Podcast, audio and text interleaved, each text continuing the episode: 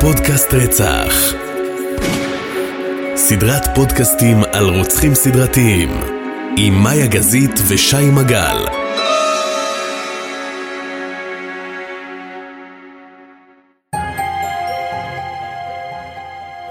שי מגל. מאיה גזית. אה, מה, הפכנו את הסדר? אז בדרך כלל אני ראשון. אז תתחיל אתה. מאיה גזית, שי מגל. מה שלומך? בסדר, מה קורה? אה, מעולה ומגניב פה. אה, לראשונה צריך להגיד מקליטים אה, ב-AllJobs עצמה. נכון. אה, רקע, רקע, תני רקע. הרדיו שלנו אה, ששידרנו, שהקלטנו בו עד עכשיו, אה, רדיו 5 live, אה, סוג של נסגר, והבנו שזאת הזדמנות נהדרת אה, לרכוש ציוד תגידי נסגר, תגידי הוא בין עבודות. בין עבודות, והבנו שזו הזדמנות מצוינת אה, להשקיע בציוד, אה, והחלטנו אה, להתחיל להקליט את הפודקאסט כאן בבית, ב-AllJobs, ואנחנו במשרדים החדשים, המהממים, צריך לציין. אנחנו יושבים בחדר ישיבות, אני, אני, רוצה, אני קוראת לו חדר ישיבות הקטן, אבל השם... אינטימי, אינטימי, האינטימי, סליחה, אינטימי. אבל השם הרשמי שלו זה פרדי מרקורי. נכון. ו... ותגידי את זה עכשיו עם התלהבות. פרדי מרקורי! יפה. וואו! אוקיי, ולחדר הגדול סלאש בריטני ספירס. הבורד, איך קוראים? בריטני. אני קוראת לו בריטני, שי. ברוס ספרינגסטין, בחייאת. רבאק, מה- איך בריטני? בת כמה את? אוקיי, את עוקבת אחריה בטיקטוק, או סליחה, יותר נכון אה, באינסטגרם? כן, ברור. כן, לה, היא מעלה כל מיני סרטונים שלה, כזה חצי ערומה היא מעלה סרטונים שלה, מאבדת את זה. מאבדת את זה, צריך להגיד. היא היא, כן, איבדה את זה. כן, אבל אני, אני אוהבת אותה. אה, קצת חמלה יש לי כלפיה, אמת. גם לי, ובגלל זה קשה, אני כאילו עשיתי לה... באמת, אתה לא, Unfriend, באמת, unfriend? אני, אני, unfollow, unfriend, אה, היא קשה לראות, כאילו, את רואה שהיא היא לא באלמנט. אני, אני, אני רואה באדיקות. קצת מודדת את המפלצת כשעושה לה לייקים, נכון. אבל אה, בסדר. אז אה, רגע, אז מבריטני, אנחנו יושבים במשרדים של All Jobs, וזה אה, תכלס הכי כיף, כי כאילו סיימנו את יום העבודה, ונכנסנו לחדר ישיבות, ואמרנו, יאללה, בואו נקליט. אז אני מניחה ומקווה שיהיה לנו עכשיו יותר קל אה, גם אה, להקליט אה, פרקים נוספים, כי זה הרבה יותר זמין, ולא צריך לתאם, ולא צריך לנסוע לפתח תקווה, וגם תכלס, כיף פה, נעים, נעים פה מאוד, צריך להגיד. נכון? טוב, איך היו החגים? מהר? היה אחלה, לא היה משהו מיוחד. אוקיי. זהו? כן, לא, לא היה משהו מיוחד, ולא עשיתי שום דבר, ואני מחכה במאי לטיסה שלי. לאן טסה? לאסטוניה, פינלנד ולטביה. את הס- את ה- את הסרט אוסטלורית, נכון? יש שני פרקים. לא? אז את תככבי בשלוש. שמה? זה- את תככבי בסרט בפרק השלישי. זה מסוג הסרטים שאת אוהבת. אוקיי, סמכי עליי. טוב. אה, אחר כך תעשי IMDb? IMDb, IMDb, אה, תסתכלי באינטרנט בקיצור. טוב. בדבר הזה שקוראים לא אינטרנט. יודעת, אין לי מושג על מה אתה מדבר, אבל סבבה. IMDb זה המאגר מידע הכי גדול בעולם על סרטים, סדרות וכן הלאה, Internet Movie Database, ואמזון קנו אותו בזמנו אה, כחלק מאיזה אסטרטגיה שלהם להשתלט על העולם. אוקיי, טוב. אה, יאללה, מה על הפרק? טוב, אז היום אנחנו, אה, רגע, אולי שנייה לפני על הפרק, אני, יש משהו שרציתי אה, להגיד למאזינים שלנו, אה, שאני, בגלל שאנחנו לא מצליחים להוציא פרק פעם בשבועיים, למרות שאנחנו מאוד מאוד מאוד רוצים, ויכול להיות שעכשיו עם הציוד שהוא שלנו, אז זה כן יקרה, בכל מקרה אני ממליצה במיוחד למי שמקשיב דרך ספוטיפיי, לעשות לנו פשוט מעקב, ואז בכל פעם שיש פרק חדש, הם מקבלים ככה נוטיפיקציה ל... ל לטלפון שלהם, והם יודעים שיש פרק חדש, כי לא תמיד אנחנו צריכים ללמוד פעם בשבועיים. אה, סגור? בסדר? בגללך. סתם, סתם, סתם, סתם היה. סתם היה, סתם היה. אוקיי, אז אה, טוב, היום אנחנו נדבר על רוצח בשם אה, מק ריי אדוורדס, שמעת את השם שלו? אף פעם לא. אוקיי, הוא נקרא גם רוצח הילדים. שלוש, שלושה שם, כאילו בעצם יש לו שם שמורכב משלוש מילים. מק, middle name כזה, אה, זה, וואלה. הוא אה, את יודעת נקרא שפעם רוצח... הייתה אה, ספק קונספירציה, או ספק לא קונספירציה, על זה שרוב הרוצחים שירו בנשיאים, היו להם של- שלוש שמות? באמת? אתה יודע שיש לי גם, שם שני? מה הוא? רגע, על שם סבא או. סבתא? אה, אחות של- סבתא. אחות של סבתא, לא הייתי כזה רחוק. כן. אז מה מה שמך? אה, אה, אה, אני לא אספר לך. אחר כך נעשה אני הגרלה ובין הפותרים נכונה יוגרל לשם השני שלך? אה, אני אספר לך אחר כך. וואלה, אני הוא שם עתיק כזה? מה היה יוכבד גזית? אתה תקרע מצחוק. אבל שם תנכי משהו? אה, לא תנכי, מאוד אה, כזה ארכאי כזה. אוקיי, אה, אני אספר, אני אגיד לך אחר כך. סבבה. אה, יש גבול כמה אני מוכנה לשתף פה. הדברים ששיתפת בו עכשיו את אה, שמה ברקס, זה מאוחר מדי. לא, אני לא מתחייבת על שום דבר.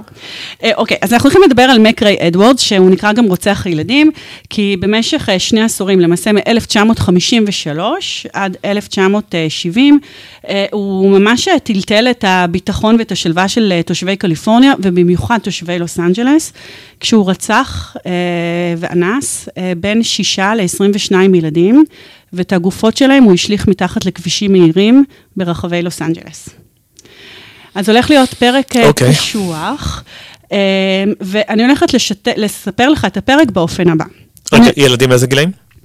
מי הכי צעיר היה בן 6, הכי מבוגר היה בן 16. אוקיי.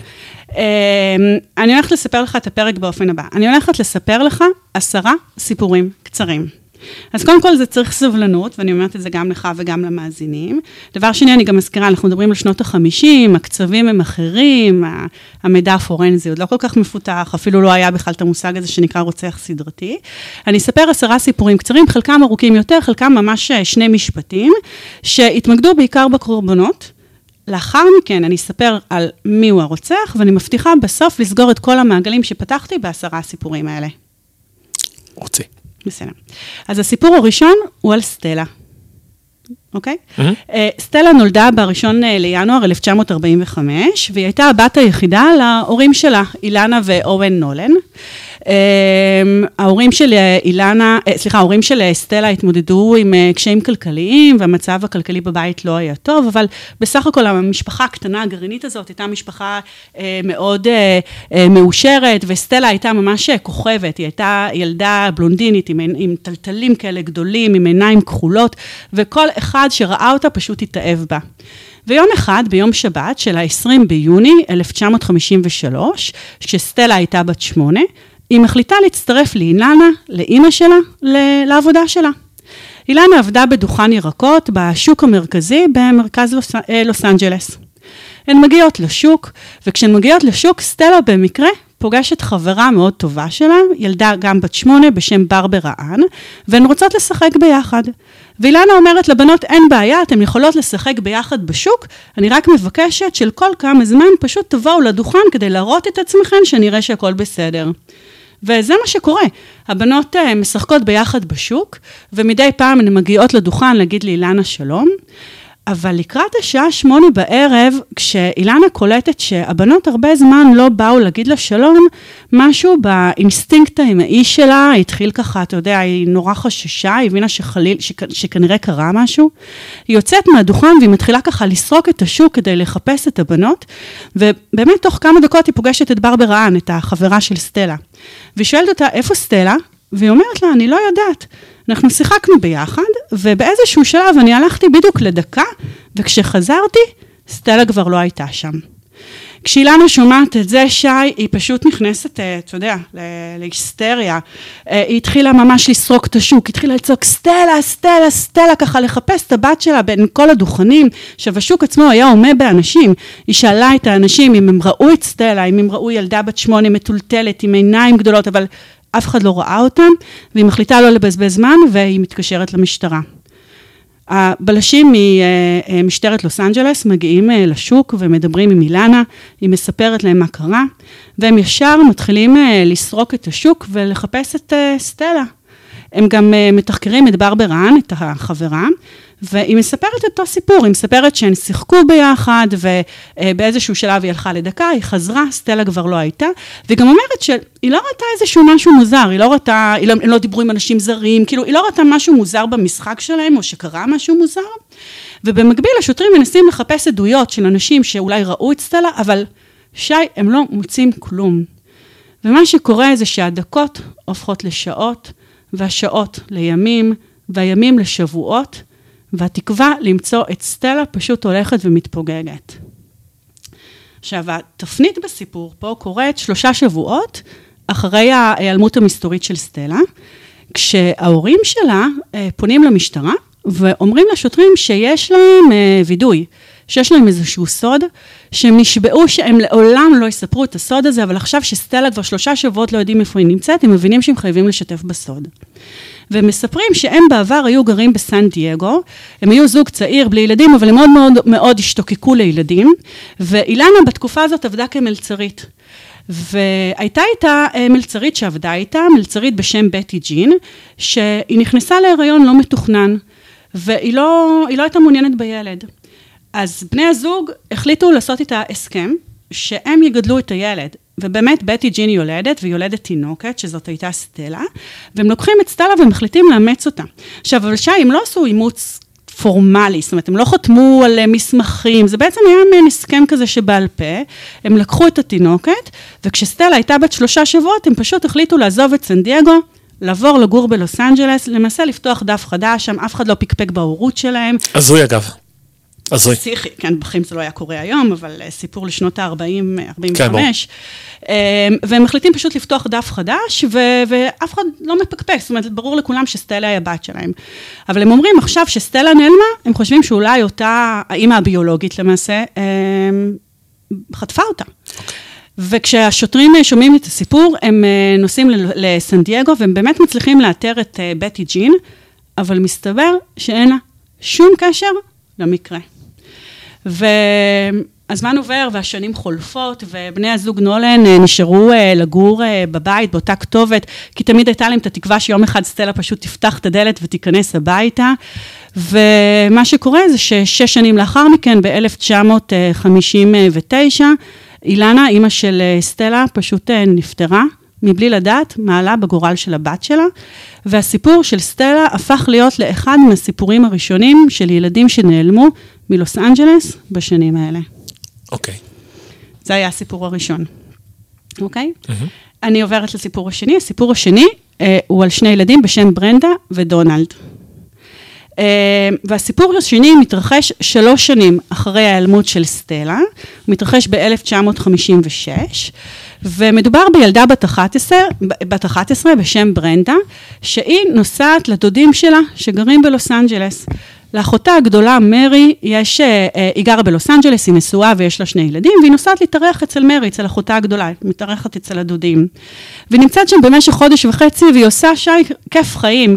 היא נורא נהנית אצל הדודים, מאוד מאוד כיף לה, והיא פוגשת, אה, לדודים יש, יש שכנים שיש להם ילד שהיה מבוגר מברנדה בשנתיים, קראו לו דונלד, הוא היה בן 13, והיא מתחברת איתו, והיא מבלה איתו המון בחופש, בחופשת קיץ. ויום אחד, בשישה באוגוסט, אה, באותה שנה, ב-56, אה, דונלד וברנדה יוצאים לרכיבה עם האופניים, ופשוט לא חוזרים. וכשהם לא חוזרים מהרכיבה שלהם, אה, כולם הם דואגים, המשפחה של ברנדה והמשפחה של דונלד, ומתחילים לחפש אותם ברחבי העיר, ומוצאים את המעיל של דונלד זרוק באיזשהו מקום, ואת האופניים של הילדים זרוקים בשני מקומות שונים ברחבי העיר, כשהאופניים אין בהם שום פאנצ'ר, אין שום תקלה, כאילו פשוט רואים את הציוד, אבל הילדים נעלמו כאילו בלעה אותם האדמה. המשפחות uh, מעדכנות את המשטרה, והמשטרה מגיעה ומתחילה לחקור, ויוצאים צוותי uh, חיפוש. כמה רחוק זה מהאירוע הראשון? שלוש שנים. לא, פיזית. אה, אני לא יודעת. אוקיי. אני לא יודעת. Uh, יוצאים uh, חיפ, uh, צוותי חיפוש כדי uh, לחפש את הילדים שנעלמו, ואין שום דבר, אף אחד לא ראה אותם, אין עדים, ומה שקורה, הזיה, שי, ששבוע וחצי... אני רק פותח לי הבלשות אז, הייתה מאוד, מאוד שונה. מאוד מוגבלת. היא מוגבלת ומאוד שונה מהיום. אה, ומעניין איך היו חוקרים אז ואיך בודקים אז, כי לא היה להם כמעט כלום. זאת אומרת, אם לא, היה, לא היו להם עדים, אז היה לדעתי כמעט בלתי אפשרי לתפוס. נכון, אני חושבת שזה היה בעיקר אה, פניות לציבור, ולהגיד, ולתאר את הילדים שנעלמו, ו, אה, ועדים. לא, בטח שום דבר לא היה מרושת, ולא היו שום מצלמות. עכשיו תעשי פסט פורד נגיד 70 שנה קדימה, mm-hmm. ותחשבי כמה קשה לבצע פשעים 70 שנה מהיום. אה, נכון. אם זה מה שעברנו מאז, תחשבי כמה עוד 50-60 ש... שנה, בהנחה שכולנו לא נתחמם, אז אה, למוות, אז אה, מעניין. נכון.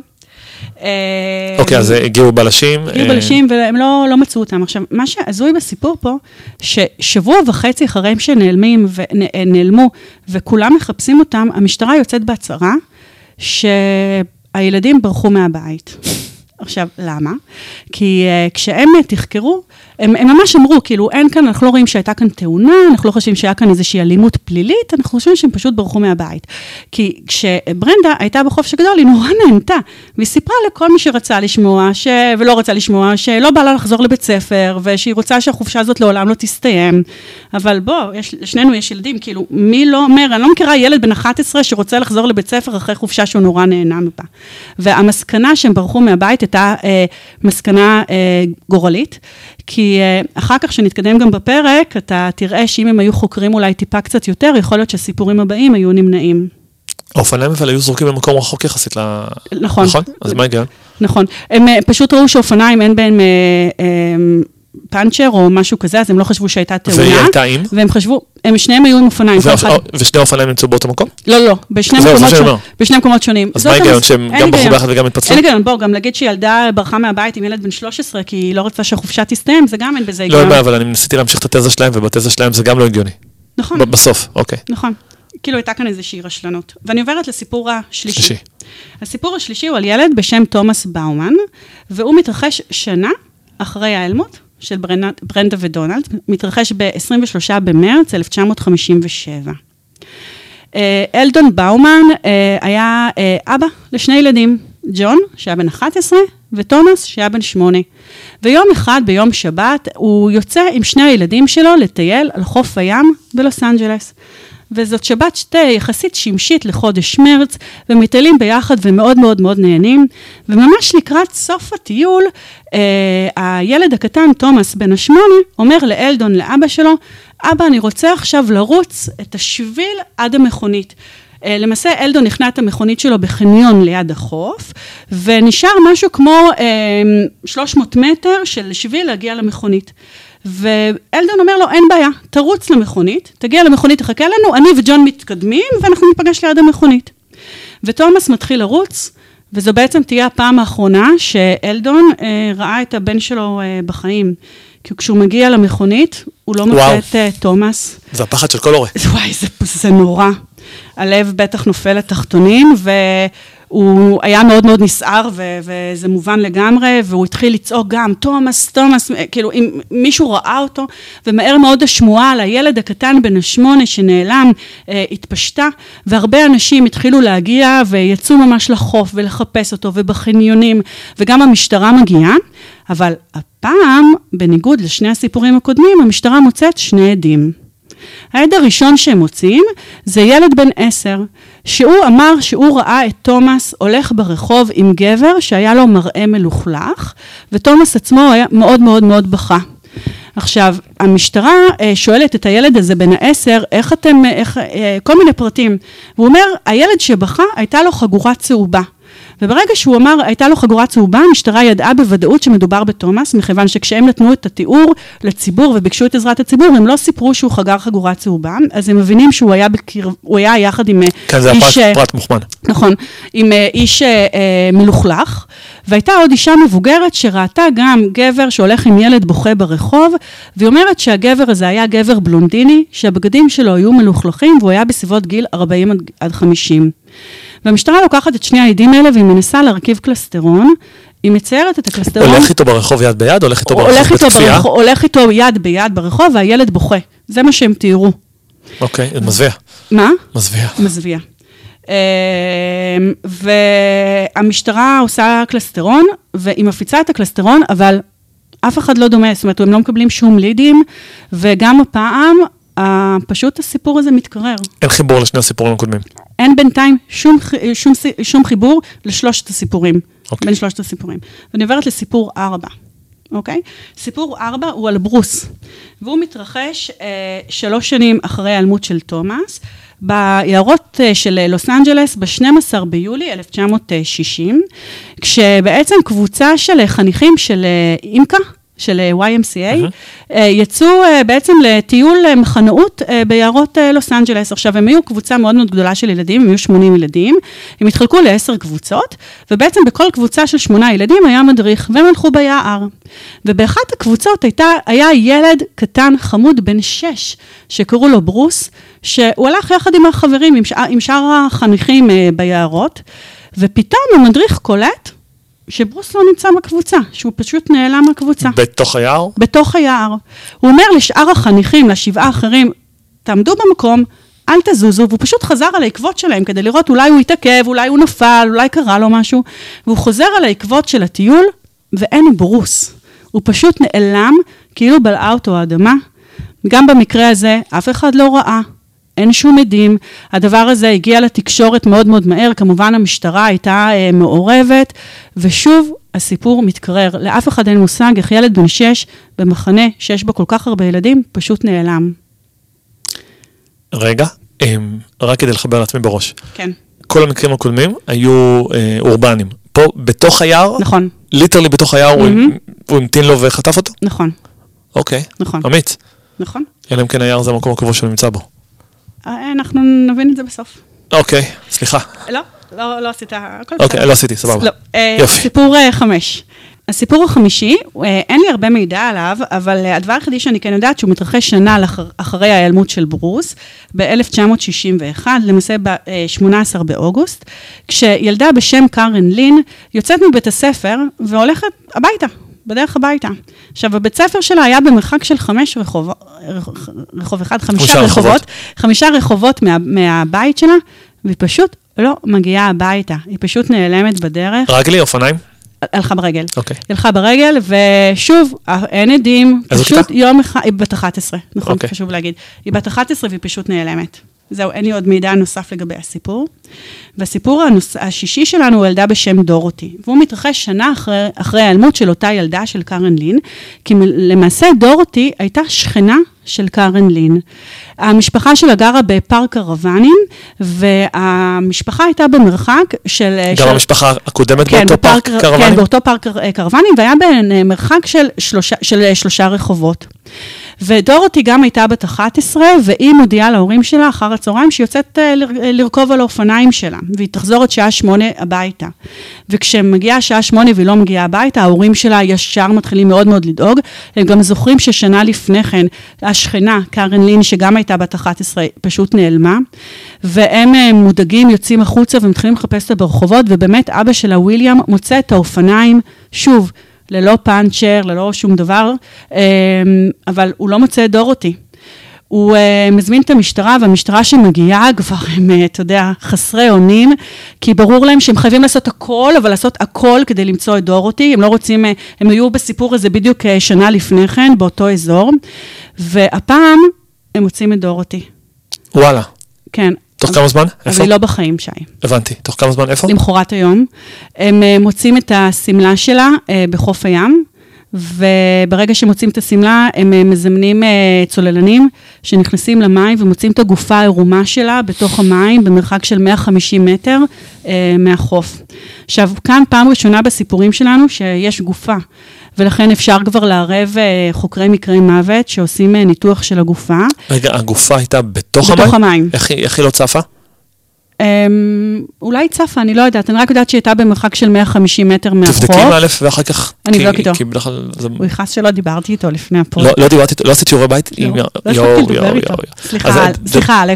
סליחה א' וסליחה לקהל מאזיננו. נכון, לא, אבל אני- אשלים- אה. אני אשלים את עצמי, אני. אשלים בזה. אה, כי יכול להיות שלוקח זמן עד שצופים, לא יודע, אבל... אני לא יודעת, אני אברר את זה עם א'. אה, ובעצם עושים נתיחה לגופה, ומה שהשוטרים לומדים זה שדורותי הותקפה מינית לפני שהיא מתה, והיא נחנקה למוות. זאת אומרת, מי שעשה לה את מה שהוא עשה לה, הוא זרק את הגופה שלה למים אחרי שהיא כבר מתה. אוקיי? וזו הפעם הראשונה שהשוטרים מתחילים קצת לקשר בין הסיפורים שסיפרתי לך. כי קודם כל הם מקשרים בין הסיפור של דורותי לבין ההיעלמות של קארן לין. מכיוון שקודם כל גיאוגרפית, פיזית, הן היו מאוד קרובות, הן היו uh, שכנות, ושתיהן היו ילדות בנות 11, ולכן, בגלל שהם יודעים שדורותי הותקפה מינית לפני שהיא uh, uh, נרצחה, הם uh, מבינים שיש להם עסק עם פדופיל ועם uh, טורף מיני, ומתחילים עכשיו לבדוק, לא רק לחפש עדים וכולי, הם גם, יש להם היסטוריה של אה, עברייני מין, והם אה, עוברים ועוצרים את כל עברייני המין שנמצאים באזור לוס אנג'לס, אבל אף אחד מהם לא, לא חשוד, אף אחד מהם לא קשור לכל, לכל המקרים האלה. מה, באיזה חוף מצאו אותה? את יודעת? לא, 150 מטר מהחוף? 150 מטר מהחוף, 150 מטר בתוך המים? בתוך המים. זה הרבה, זה הרבה. אה, אני מניחה שכן. זה הרבה, זאת אומרת, לצורך העניין... אה, איך הוא הגיע לשם? אני לא כאילו, יודעת. היום אמורים לראות אותו, אלא אם כן זה היה גם אז בלילה, ו-150 מטר... אה, אני פשוט לא רוצה לעשות ספוילר, אבל תזכיר לי בס- בסוף לגבי העניין של הלילה. לדבר, להגיד לך משהו שקצת יעשה לך סדר. אוקיי, אם קומה ממוצעת זה בערך שלושה מטר, 150 מטר אז זה בעצם 50 קומות, אז רק כדי שתביני כאילו את העומק של... אני לא, לא מצליח להבין איך הם ידעו... 150, לא בעומק, 150 ברור. מטר מרחק בתוך מהחוף. החוף, כן, לא, אבל 150 מטר זה נגיד 40 ומשהו קומות, בסדר, 45 אם אני לא... זה. חתיכת מרחק. זה חתיכת מרחק. כן. זה סתם כדי לסמלץ לך את זה, ושואל את עצמי איך הצוללנים מצאו. אני לא יודעת. כי כאילו זה מאוד pinpoint, אוקיי, סבבה, next. אני לא יודעת. ווואי, חקרתי מלא בשביל למצוא מידע על הקורבנות האלה, זה כל המידע שיש לי, אני לא אוקיי. יודעת. ואני עוברת לסיפור השביעי. הסיפור השביעי מתרחש שש שנים לאחר מכן, ב-1968, ב-26 בנובמבר, ופה הסיפור קצת אחר, כי כאן אה, רק ההורים... צריך להבין, במשך כל התקופה הזו נעצרו חשודים אמיתיים, או... נעצרו אנשים, אבל אף אחד מהם לא, נש... לא נמצא אה, אה, קשור ל... לכל המקרים שסיפרתי לך עד עכשיו. זאת אומרת, יש לפחות אה, שש גופות שהם לא יודעים... או בעצם לא, אנחנו קישרו. לא יודעים הם לא הם לא נכון, יש. לנו כרגע גופה אחת ויש ילדים שנעלמו, אוקיי. אוקיי?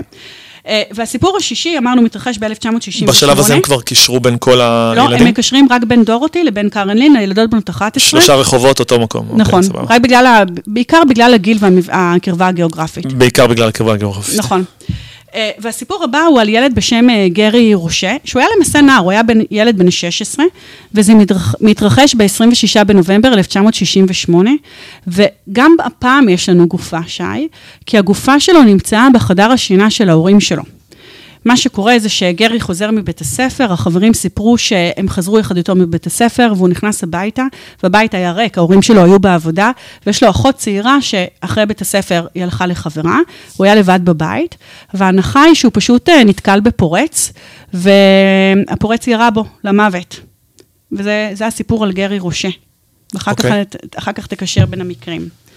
המקרים הקודמים היו בחניקה כולם? כאילו, סליחה. לא אה, אה, אה, אנחנו לא יודעים, אנחנו יודעים רק על דורותי שהיא נחנקה. אנחנו יודעים אחר כך בדיעבד. אוקיי. נכון, אנחנו יודעים רק שהיא נחנקה, ואנחנו יודעים שנמצא עוד ילד שכנראה נתקל בפורץ, נער בן 16, הכי מבוגר בינתיים בין כל הקורבנות שלנו, שנמצא עירוי בחדר השינה של ההורים שלו. זה ה-16.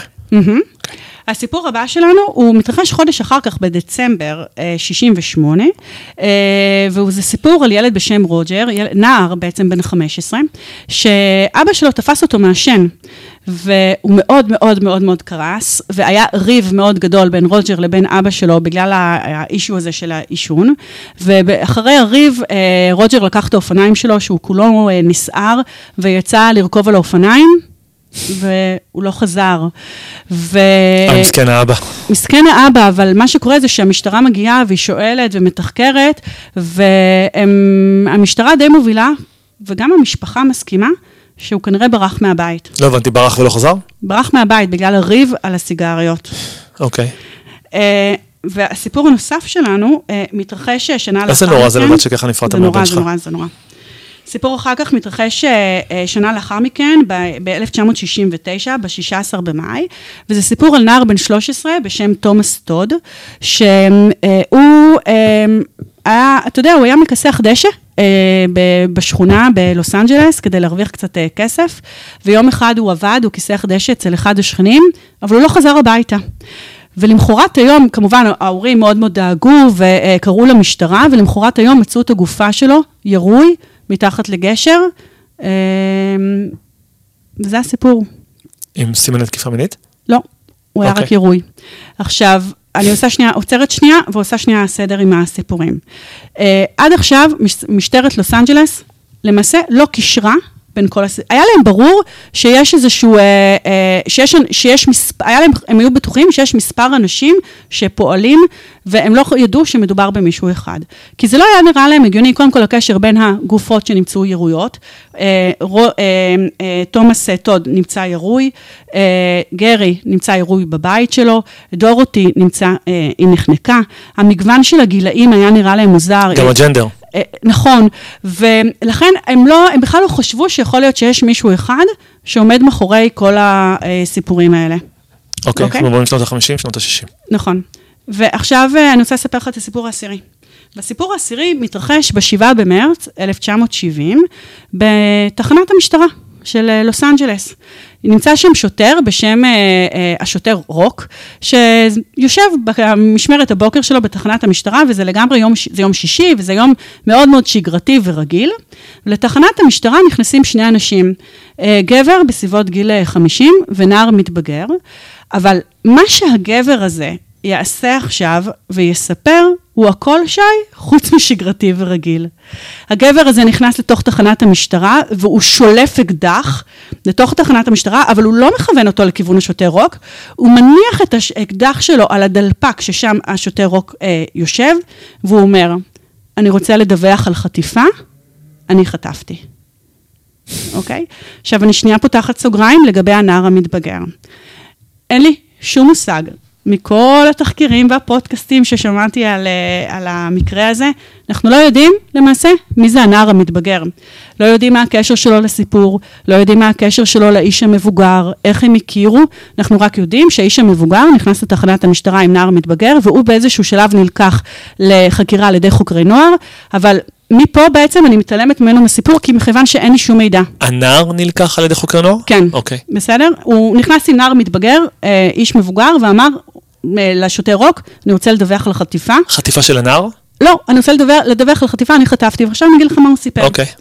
הוא מספר שבעצם באותו בוקר... היו אז חוקרי נוער? מה? בשנות ה-70 היו אה, חוקרי נוער? כנראה שכן. אוקיי. כן.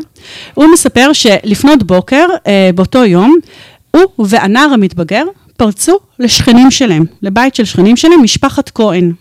למשפחת כהן היו שלוש בנות. אה, ולרי, שהייתה בת 12, סינדי, שהייתה בת 13, ואנה, שהייתה בת 14. עכשיו, הם פורצים לפנות בוקר לבית של משפחת כהן והולכים ישירות לחדרי השינה של הבנות, שולפים אותן מהמיטה ופשוט חוטפים אותן מהבית שלהן. הם מצליחים לחטוף אותן מהבית שלהן. את כל השלושה? את כל השלוש בנות. סליחה, שלוש? כן, והם אה, מעלים את הבנות למשאית שהם אה, הכינו, ש, שבעצם החנתה בחוץ, והם נוסעים עם משאית עם שלוש? הבנות, ההורים לא מתעוררים. אוקיי. ההורים הם מצליחים איכשהו לשכנע אותם? לשלוף אותם מהמיטות, והם אה, פשוט חוטפים אותם מהבית. הם נוסעים עם המשאית ליער שנמצא מחוץ, מחוץ ללוס, ללוס אנג'לס, והם אומרים, הם אומרים לבנות, צאו עכשיו מהמשאית. עכשיו, שלוש האחיות היו מאוד מאוד מאוד מפוחדות, והם, אתה יודע, הן, הן ככה נצמדו אחת לשנייה, והם לא רצו לצאת החוצה. אז אותו גבר אה, פשוט אה, לקח את האקדח, בדיוק את אותו האקדח שעכשיו הוא נתן אה, לשוטר. רוק, והוא איים עליהם שיצאו מה, יצאו מהמשאית. והן יוצאות מהמשאית, אבל ברגע שהן יוצאות מהמשאית, אן בת ה-14 פשוט מתחילה לרוץ ולברוח לתוך היער, ובתושייה מטורפת, שתי האחיות האחרות בעקבותיה מתחילות לרוץ, אבל כל אחת רצה לכיוון אחר. האיש המבוגר, הגבר המבוגר והנער המתבגר היו בשוק, כי הם לא, ציפו, הם לא ציפו להתנהגות הזאת, הם לא חשבו שהילדות ככה יתנהגו. הם גם לא ידעו אחרי מי לברוח קודם. אז הם מנסים... לרדוף. קצת, ל- סליחה, הם ממי אה, לרדוף קודם, והם מנסים ככה לרדוף אחריהם ביער, אבל הם, הם, הם מבינים שאין סיכוי שהם יתפסו את שלושתן, והם פשוט, אה, הגבר אומר אה, לנער, אין ברירה, אנחנו צריכים ללכת למשטרה ולהסגיר את עצמנו, כי הן מכירות אותי. אני שכן שלהם והן יודעות מי אני. והאיש הזה הוא מק ריי אדוארדס, הרוצח שאנחנו נדבר עליו. היום. וואו. כן. וכמו שאתה אמרת, וואו, אני מניחה שגם השוטר רוק היה בשוק מהסיפור, והוא מבקש עוד פרטים ממק. ומק ריי אדוורדס מספר שלמעשה התכנון המקורי שלו היה אה, לחטוף את הבנות מהבית, להביא אותם ליער, לתקוף אותם מינית ביער ולרצוח אותן. יחד עם הנער שהיה יחד איתו? עם, יחד עם הנער, ולתקוף אותן ולרצוח אותן. והוא אומר לשוטר, תקשיב, אני יודע שהם בחיים, כי אני לא עשיתי להן כלום, ואני יודע שהן ברחו, אז... אה, הוא נעצר באותו רגע, למשטרה- כן? הוא נעצר, ברור, הוא נעצר באותו רגע, אה, הוא מפקיד את האקדח שלו אה, כשהוא הגיע, והוא נותן למשטרה את הכתובת המדויקת, שלשם הוא לקח את השלוש האחיות, ומשם הם ברחו, כדי שהמשטרה תנסה היו? לתפוס אותן. אה, 12, 13, 14. והמשטרה באמת אה, שולחת לשם אה, צוותי, אה, צוותים של שוטרים, והם מצליחים למצוא אותן. ועוד עוד באותו בוקר הן חוזרות בריאות ושלמות, אמנם בטראומה, אבל בריאות ושלמות לבית שלהן. ומבחינת השלוש בנות, הסיפור נגמר בסוף טוב, כי הן חזרו הביתה, וריי מייק אה, נעצר.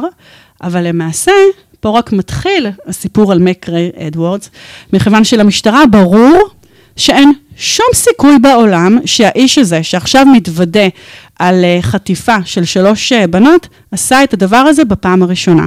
כי כמו שאתה התפלאת ואמרת, רגע, איך ההורים לא התעוררו? איך הוא הצליח? איך הוא הצליח לשכנע אותם? זה בדיוק אותן שאלות שהמשטרה שאלה. כאילו, זה מישהו שהיה לו ביטחון מאוד מאוד גדול במה שהוא עשה, והם היו בטוחים שלא מדובר כאן במקרה ראשון. והם בודקים את העבר הקודם שלו, אם יש לו איזשהו עבר פלילי, והם רואים ש-29 שנה לפני כן, בשנת 1941, היה לו, אה, הוא נעצר על שוטטות, אבל מעבר לזה אין שום דבר. עכשיו, אתה יודע, זה שאין שום דבר, זה לא אומר שהוא חי חיים נורמליים ו- ושגרתיים, זה רק אומר שהוא פשוט לא נעצר, זה לא אומר שהוא לא עשה שום דבר. וזה גם המשטרה מבינה. והראשון שפונה למשטרה ומספר, ואומר אה, שבאמת החטיפה של השלוש בנות היה רק הסוף של המסע שלו, היה מק ריי אדוורדס עצמו. הוא אומר לשוטרים, תקשיבו, אני רוצה לספר לכם, אני למעשה, יש עליי מועקה של 17 שנה, ואני עכשיו רוצה לספר לכם, להוריד, יש, המצפון מעיק עליי, ואני רוצה לספר לכם מה עשיתי ב-17 שנים האחרונות. אוקיי. אוקיי. אוקיי? אוקיי? ואני עכשיו עוצרת, רוצה לספר לך על מק ריי אדוורדס. קצת על ההיסטוריה שלו. בסדר? Mm-hmm. אז מק ריי אדוורדס נולד ב-17 באוקטובר 1918, נולד בארקנסו, ובשנות הילדות המאוד מאוד מאוד מוקדמות שלו, אין לנו הרבה מידע, אנחנו רק יודעים שההורים שלו אה, חיו ברווחה כלכלית, וכשהוא נכנס לגיל ההתבגרות שלו, זה היה שנות ה-30 של ארצות הברית, השפל הכלכלי, ולמעשה העיר שבה הוא אה, גדל אה, הפכה להיות אה, עיר רפאים, כי עסקים נסגרו וההורים שלו אה, פוטרו אה, מעבודה, וכנראה המכה הכלכלית הזאת מאוד השפיעה על מק ריי אדוורדס. ומעבר לזה אין לנו שום מידע. אנחנו כן יודעים שכשהוא היה בן 23, ב-1941, הוא מחליט לעזוב את המקום שבו הוא נולד, והוא נוסע, מגיע ללוס אנג'לס. ושם הוא רוצה ממש לפתוח אה, חיים חדשים, ואולי המילת המפתח זה חיים מכובדים, כי זה מה שהיה לו מאוד מאוד חשוב, שהוא יוכל לפרנס בכבוד ולהיות מתוגמל על העבודה שלו, אבל כנראה לוקח לו קצת זמן uh, להסתדר בחיים, כי אנחנו יודעים שבאותה שנה, ב-41 הוא נעצר לשוטטות. אני שנייה פותחת סוגריים ואומרת שבקליפורניה, באותה תקופה, כדי לנסות למגר את התופעה של ההומלסים, המשטרה פשוט הייתה עוצרת הומלסים. ובגלל שהוא נעצר, אנחנו יכולים להניח שהייתה תקופה שהוא הסתובב ברחוב ולא היה לו בית. אבל לקראת סוף השנה, ב-1941, בדצמבר 41, יש את המתקפה של היפנים על פרל ארבורג, וכתוצאה מכך הוא מחליט אה, פשוט להתנדב ולהתגייס אה, לצבא האמריקאי. אז הוא מתגייס לצבא, וכשהוא מתגייס לצבא, הוא uh, מקבל הכשרה של uh, מפעיל ציוד כבד, של טרקטורים ודחפורים. והוא משרת במשך ארבע שנים, וכשהוא משתחרר מהצבא, יש לו כבר ממש uh, ביד מקצוע, ומהר מאוד הוא מתחיל לעבוד בחברת בנייה כזאת מאוד גדולה ומכובדת, כמפעיל של uh, ציוד כבד, והוא uh, מקבל מעמד מאוד טוב בעבודה. גם בקרב הסובבים אותו, מסתבר שלא כל אחד יכול להפעיל טרקטורים ולא כל אחד יכול להפעיל אה, דחפורים, זה צריך איזושהי מיומנות מיוחדת, לא יודע, צריך אה, דיוק או תמרון של הכלי הכבד הזה. זה היה מתנשא מצידך להגיד שלא, ברור, זה מקצוע, זה מקצוע, ברור, זה מקצוע. כן, ולא כל אחד אה, יודע לעשות את זה, צריך להיות מוכשר לזה, ולכן הוא זוכה להרבה הוקרה וכבוד והערכה מאוד מאוד גדולה מצד האנשים שעובדים איתו, וגם במקביל, בחיים האישיים שלו, הוא בונה חיים, את החיים הפרטיים שלו. כשהוא בן 28, הוא מתחתן עם אישה בשם מרי, הם מאמצים שני ילדים, אגב, לא יודעת למה הם אימצו ולא היו להם ילדים משלהם, אבל הם מאמצים שני ילדים, והוא נחשב לאיש טוב, שאתה יודע, לא מעשן, לא שותה. כשהם ילדים או תינוקות? אני לא יודעת. אוקיי. אני לא יודעת. אני גם לא יודעת באיזה גיל הם אימצו אותם. אמ, והוא נחשב לאחלה גבר, זאת אומרת, לאיש מקצוע מכובד, הוא מאוד מאוד אהוב, ותכלס הוא חי את החיים של אה, החלום האמריקאי של שנות החמישים, של זוג עם שני ילדים בפרברים, ש... אה, עם רווחה כלכלית, שהוא אה, מתוגמל על העבודה שלו והוא מאוד מוערך. ואני לא סתם אומרת אה, מוערך, כי כל העניין הזה של המוניטין היה לו מאוד מאוד מאוד חשוב. היה לו מאוד חשוב מה יגידו עליו ומה חושבים עליו, והיה לו מאוד מאוד חשוב להראות לכולם שהוא איש, שייתנו לו כבוד, שיש לו מקצוע ושהוא זה. עכשיו, למה אני מציינת את זה? כי אנחנו כבר מבינים שהוא הסגיר את עצמו, שהוא אה, מגיע למשטרה והוא מסגיר את עצמו. וניסיתי להבין למה הוא הסגיר את עצמו. וכנראה מה שקורה זה שהוא, אני חושבת שהפחד הכי הכי גדול שלו היה פשוט הפגיעה במוניטין שלו. כי uh, קראתי כמה פרשניות שאמרו שתכלס, אחרי שאותם שלוש אחיות ברחו, הוא יכול היה לברוח בעצמו, זאת אומרת, הוא ידע שהן מכירות אותו, הוא יכול היה לברוח. אמ, אבל אה, הוא כנראה מאוד פחד שהשם שלו, לא יודעת, יגיע לחדשות ושידברו עליו, והוא לא יהיה שם כדי להגן על המוניטין שלו. הוא אה, העדיף ללכת לתחנת המשטרה ולהגיד לתחנת המשטרה, את המידע שלא היה נוח לתת, ולהציג את זה במובן שיש לי עכשיו מועקה, ו-17 שנה, ורגשות אשם, ואני רוצה עכשיו לשתף במה שעשיתי, אבל באמת של החיים, אני חושבת שאם שלוש הבנות האלה לא היו בורחות, הוא כפי נראה היה ממשיך אה, להתנהג כמו שהוא התנהג עד עכשיו. לא, רגע, שנייה. במה הוא שיתף? הוא שיתף בכל מה שהוא עשה? הוא הולך אה, לשתף אה, במה, שהוא הולך, במה שהוא עשה. בהכל? בוא נראה. כן. אוקיי. לא, כי אני לא מבין את העניין של הדיגניטי שלו, כי הרי אם אתה בורח. אז יגידו עליך שאולי ניסית אה, לחטוף, לאנוס, לרצוח שלוש נשים. נכון. מצד שני, אם אתה בא ומסגיר את עצמך, אז יגידו לך בוודאות שעשית גם את זה וגם את זה וגם את זה. נכון, אבל אז הוא בא, מה הוא אמר? הוא אמר, אני רוצה לספר לכם, יש לי מועקה, זה מעיק עליי 17 שנה. אני, אה, המצפון שלי בעצם הביא אותי לכאן. עכשיו, זה לא המצפון שלו, הוא פשוט לא רוצה ש... זאת אומרת, הוא רוצה שהפינאלה שלו תהיה זה שהוא כאילו מזדכך על הרגשות שלו? בול. אוקיי. בדיוק. ואז השוטרים שומעים את זה. רגע, רגע, שנייה, שנייה, שנייה.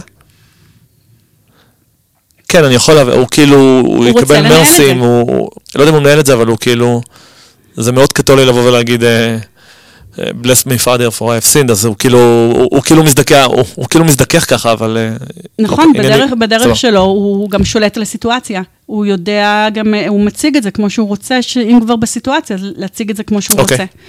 רוצה. והשוטרים שומעים את זה, ואומרים לו, אוקיי, הוא היה קתולי גם? מה אתה רוצה, לא יודעת. אוקיי. אה, שואלים אותו, יש מצב, הוא יד, יש מצב. Okay. אוקיי. הם שואלים אותו, אה, אוקיי, מה אתה רוצה לספר? מה, מה המצפון כאילו מעיק עליך? והוא אומר, למעשה, את הפשע הראשון שלי עשיתי ב-20 ביוני 1953, כשהלכתי לשוק, וראיתי שם ילדה עם טלטלים בלונדינים, עם עיניים גדולות כחולות, וכשראיתי אותה, הבנתי שאני חייב אותה. זאת הייתה סטלה מהסיפור הראשון שלנו. הוא פשוט אה, ניגש לסטלה, אני לא יודעת מה הוא אמר לה ואיך הוא אמר לה, אבל השורה התחתונה זה שהוא מצליח לשכנע אותה לבוא איתו לרכב שלו. והוא מכניס אותה לרכב שלו מבלי שאף אחד בשוק שם לב שהוא אה, מדבר איתה ולוקח אותה לרכב. והם נוסעים לבית שלו שהיה, במקרה, שהיה, שהיה ריק, ובבית הוא תוקף אותה מינית, והוא, okay. אוקיי. חונק, והוא חונק אותה. למוות. זו, הוא חונק אותה והוא זורק את הגופה שלה מתחת לגשר.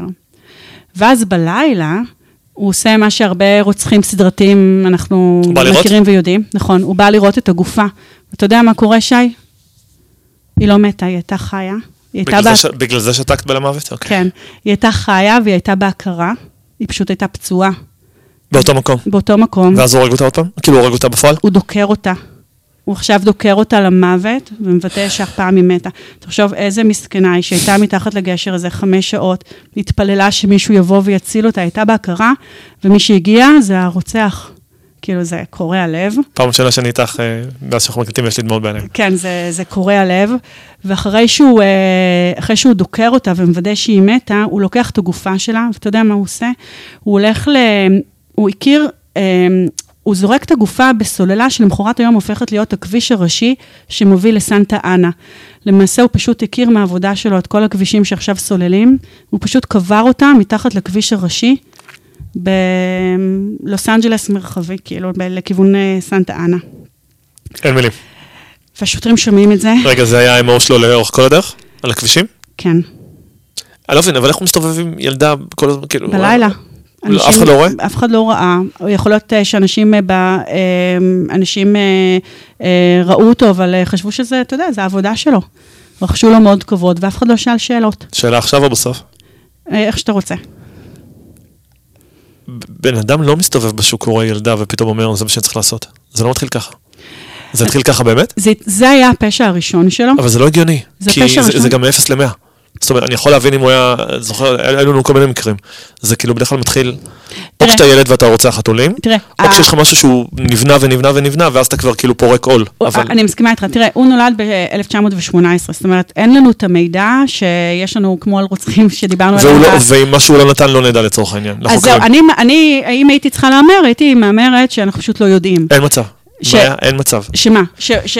אני אומרת... אין מצב שזה היה הפעם הראשונה שלו. הוא עשה, התהליך ההידרדרות המוסרי, הנפשי, הפתולוגי, mm-hmm.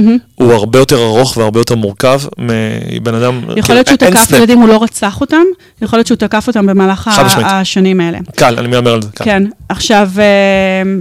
אני אחר כך נדבר על עוד משהו, כי אני לא רוצה לעשות ספוילר. אז רגע, אז הוא חושף את הסיפור הראשון הזה? רגע, אז הוא מספר את הסיפור על סטלה. 53, נכון? כן, ב-53, והשוטרים שומעים את זה, הם מזועזעים, ושנייה לפני שהם אומרים לו, אוקיי, בוא ניסע עכשיו לכביש שמוביל לסנטה אנה, כדי שתראה לנו איפה הגופה, הוא אומר, רגע, אני רצחתי עוד חמישה ילדים. ואז הוא מספר שהוא רצח את ברנדה ודונלד. אתה זוכר את ה... הילדה בת ה-11 שלחה לדודים והכירה את הילד ברנדון, ברנדון. ברנדון, ברנדון, יופי מאיה.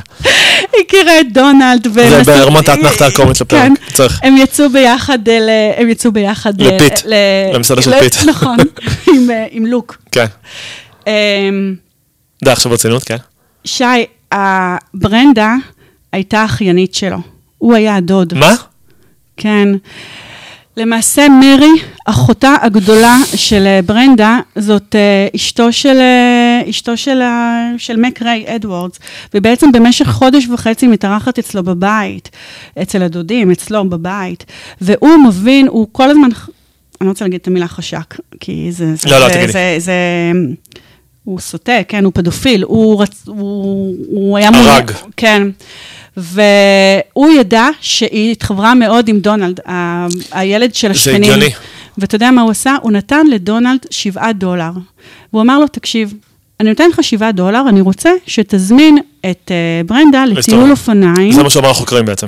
אנחנו יודעים את זה מהחוקרים. נכון, זה מה שאנחנו יודעים ממה שהוא מספר לשוטרים. הוא אומר, אני רוצה שתזמין אותה לטיול אופניים, ותביא אותה לקצה ההר, אה, ואני... לקצה, לקצה, לקצה ההר. וזה מה שקורה. עכשיו, דונלד היה בן 13, הוא היה יותר. הוא היה אה, מבוגר ממנו בשנתיים, הוא היה יותר חזק, וכשהם עולים את הגבעה, הוא דיווש יותר מהר, והגיע יותר מהר לקצה של ההר, והוא מגיע ראשון לקצה ההר, הוא uh, יורד מהאופניים, והוא רואה את מק uh, שנמצא ביער. הוא מסמן לו לבוא, להיכנס לתוך היער, וכשהוא מגיע ליער, הוא פשוט לוקח סלע גדול, הוא מכה בו בסלע ומשסף את הגרון שלו. בזמן הזה, ברנדה אה, סיימה את הרכיבה שלה, לקח לה זמן לעשות את ה... להגיע את העלייה, אז היא יוצרת עם האופניים, מסדרת את הנשימה שלה אחרי הרכיבה, והיא צועקת, אה, דונלד, דונלד, איפה אתה? אני סיימתי, הגעתי לקצה של הגבעה, איפה אתה? והיא מבינה שהוא לא עונה, והיא גם שמה לב שיש איזשהו רחש ביער, אבל היא נרגעת מאוד מהר, כי היא רואה שמי שנמצא ביער זה דוד שלה, ברור. זה מק. והיא פונה למק והיא אומרת לו, היי hey, מק, אה, ראית אולי את דונלד? והוא ככה מסמן לה לבוא, ובשלב הזה הוא לוקח את אותו סלע, הוא מכה בה בסלע, הוא פוגע בה מינית, משסף את הגרון שלה, והוא זורק את הגופות שלה ושל אה, דונלד אה, מקצה של צוק. לתוך מה? לתוך הים? לא יודעת. לא יודעת. Okay. אוקיי. לא יודעת. אמ, ואחר כך הוא טוען שהוא במשך 12 שנים לא היה פעיל. והוא אומר שבפעם הבאה שהוא פעל היה רק ב-1968. גם לא הגיוני. נכון. אה, אה, הוא פעל רק ב-1968 ברצח של גרי. אתה זוכר? גרי זה הילד שהיה בבית, שנמצא ירוי בחדר שינה של ההורים שלו.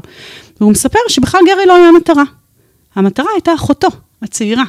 הוא ראה את אחותו הצעירה, הוא עקב אחריה כמה ימים. את הבנים הוא רוצח, ואת הבנות הוא אונס ורוצח? את ה... יש רק ילד אחד שהוא פגע בו מינית, בשאר הוא רק רצ... את השאר הוא רק רצח. ולמה הוא פגע מינית בו? אני לא יודעת. אוקיי. אה, במי? והוא מספר, מה? במי הוא פגע מינית? בילד האחרון, בתומאס טוד. אוקיי. אה, הוא מספר אה, על גרי שהוא פשוט פרץ לבית, הוא היה בטוח שתהיה שם אחותו הצעירה, אבל הוא פוגש שם את אה, אחי הגדול, בן 16. מאיפה הבית? הוא עקב אחריה, הוא עקב אחריה, לא מקשיב. הוא עקב אחריה כמה ימים, ואז הוא מחליט לפרוץ לבית, הוא בטוח שהיא לבד בבית, אבל באותו יום היא הלכה לחברה, ומי שהיה בבית זה אחי הגדול. הוא מכריח את גרי להיכנס לחדר השינה של ההורים, הוא יורה בו פעם אחת והוא נפצע, והוא מצליח לעמוד על הרגליים, והוא מנסה ממש, הוא ניסה ככה להילחם בו, והוא יורה בו ארבע פעמים, ולא היה לו שום סיכוי. והוא מספר שחודש לאחר מכן הוא רצח את רוג'ר. רוג'ר זה הילד שרב עם אבא שלו על. סביב העניין של הסיגריות. Mm-hmm. עכשיו, את 16, רוג'ר... נכון? הוא היה בן 15. 15. עכשיו, את רוג'ר הוא הכיר, כי רוג'ר היה בכיתה עם הבן שלו. ותחשוב שהוא ראה, הוא מספר שהוא ראה את רוג'ר נוסע על אופניים בוכה ומאוד מאוד נסער אחרי ריב עם אבא שלו, והוא עצר אותו ואמר לו מה קרה, כאילו, והוא הכיר אותו, הוא יודע שזה אבא של חבר. לתחנה הוא נכנס עם הבן שלו? אנחנו לא יודעים, לא, זה לא היה בן שלו, אבל אני לא יודעת מי זה כן היה. אוקיי. ואת רוג'ר הוא פשוט אה, אה, משכנע אותו אה, לבוא איתו למטע תפוזים, ושם אה, הוא רוצח אותו, והוא מסתיר, הוא קובר את הגופה שלו מתחת לכביש המהיר שמוביל לסנטה ברברה. והילד האחרון שהוא רצח היה תומאס טוד, זה אותו ילד שהגופה שלו נמצאה למחרת היום מתחת לגשר, הוא כיסח את הדשא, והוא עצר לידו, והוא אמר, יש לי גם בית פרטי עם דשא, ואני רוצה להראות לך את הבית שלי, כי אני רוצה שתעבוד גם אצלי, וכך הוא הצליח לשכנע אותו להיכנס אה, לרכב שלו. הוא רצח בלי להתעלל? הוא לא התעלל בהם. פשוט... הוא, הוא תקף מינית את הבנות. לא, את לא, הבנים, אבל את הבנים. הוא, לא, הוא פשוט רצח. פשוט וואו. רצח. עכשיו, ברגע שהמשטרה שומעת את כל הדברים האלה, הם מבינים שהמשימה הכי גדולה שלהם עכשיו זה למצוא את הגופות. כי באותה שנה בקליפורניה היה חוק שאי אפשר להעמיד לדין מישהו בגין רצח אם אין גופה. אז הם אה, פשוט, מה שהמשטרה עושה ב-1970, היא ממש סוגרת את הכבישים. את ה, אני זוכרת שעשיתי את הנסיעה פעם אה, מלוס אנג'לס לסנטה ברברה, וואחד כביש. הם סגרו את הכבישים המהירים, והתחילו לחפור מתחת לכל הכבישים המהירים, כדי למצוא את הגוף, שרידי הגופות. זאת אומרת, לא משנה מה הראיות, הם מצליחים את מה שנקרא בלטינית אביאס קורפס. תביאו, כאילו, להביא את הגופה.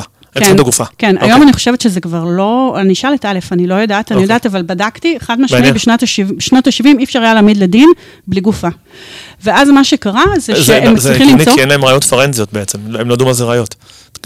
בגדול, כאילו. יכול להיות, נכון, אוקיי. נשמע הגיוני. נכון, נשמע הגיוני.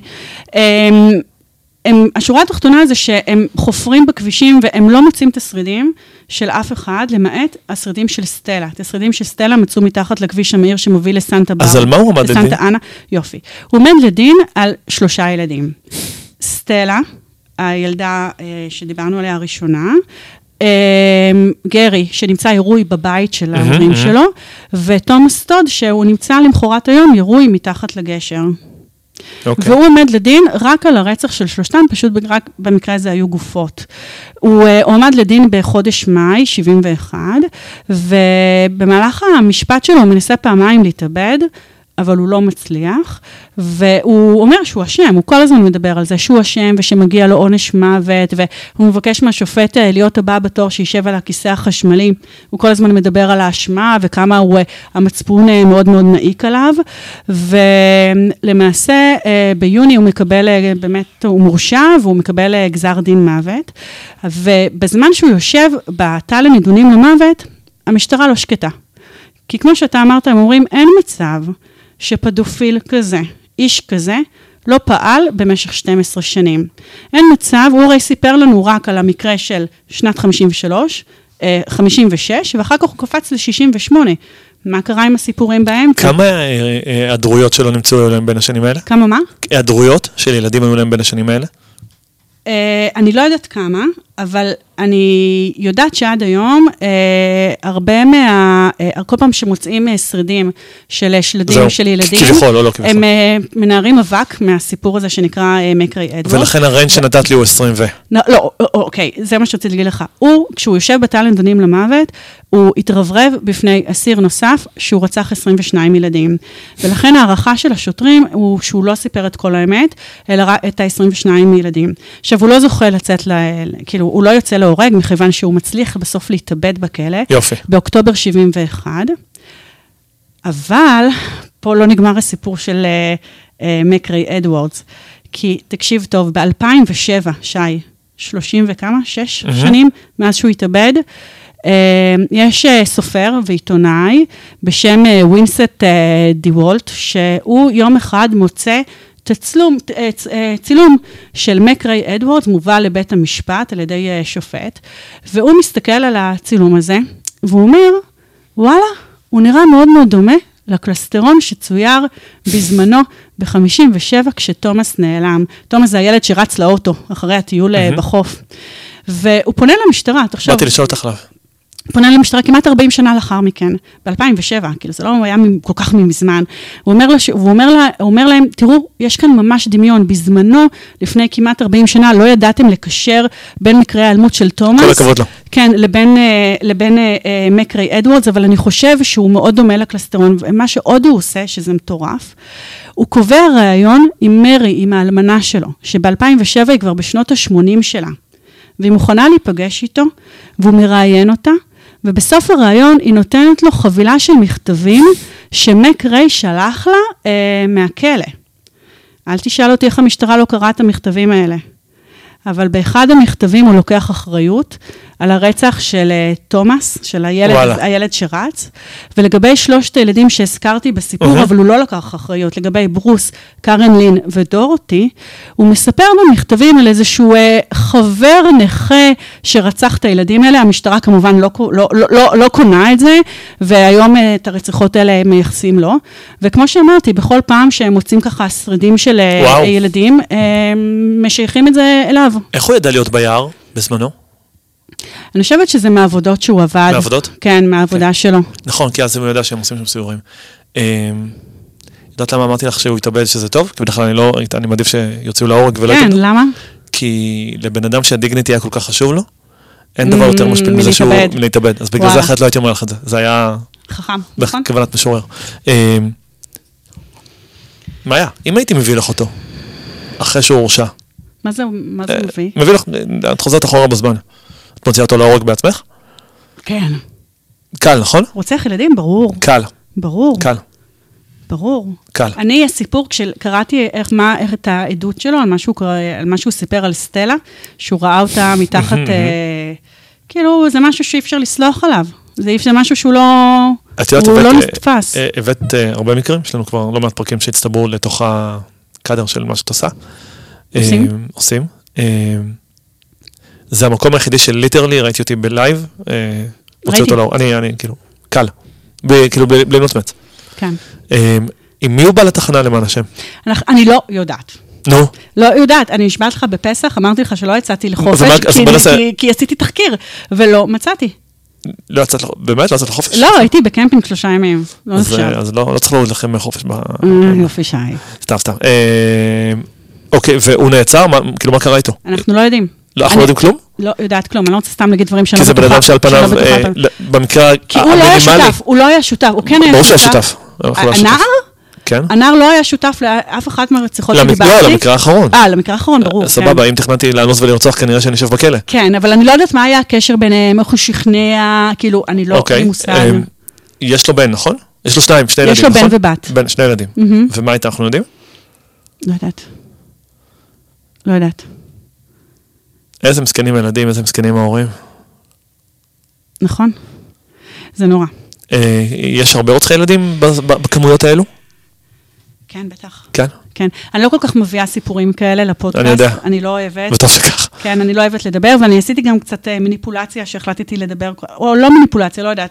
כאילו, היה לי מאוד מאוד מאוד חשוב לחפש המון המון חומר על הקורבנות ולתת להם את המקום, ולספר את הסיפור, כי אני יכולה לשתף שמאוד התלבטתי איך להציג את הפרק. חשבתי להתחיל מהקטע שהוא מתוודה, ואז ללכת אחורה, אבל היה נראה לי שזה אה, דווקא בגלל שמדובר בילדים, שזה נכון לתת לכל אחד את הסיפור שלו. אנשים יכולים לדבר נורא. אה, טוב, יש גם מוסר השכל אבל. סליחה שאני אומר את זה, אבל זה נכון. קשה. אה, הסיפור האחרון, אה, אם כבר נחטפת עם עוד מישהו, כשאתם בורחים, תברחו למקומות נפרדים. נכון. איזה תושייה מדהימה הייתה לגמרי, לגמרי, והן קטנות, והן נכון, צעירות, נכון, נכון. וזה מה שמדהים, זאת אומרת. זה מה שהציל אותן, כי אם הן היו רוצות לאותו כיוון, כפי הנראה הן יהיו נתפסות. כן, וזה מדהים שגם הם הקשיבו להם, זאת אומרת, כשהוא חטף שלוש, כששניהם חטפו שלושה, שלוש ילדות, אה, אם את חוטפת בן אדם מבוגר ואת אומרת לו, אני רע בך, אם את לא שותקת, או אתה לא שותק, אז סביר להניח שהוא ישתוק. Mm. זה מדהים שאין, לא צעקו והם מספיק כדי שההורים יתעוררו, זאת אומרת, הם, הרבה שליטה עצמית הייתה שם לכל כיוון. נכון. וואי, מה היה מזעזע. טוב, אז עד הפעם הבאה. עד הפעם הבאה. תודה שהקשבת, שי. תודה, סיפרת.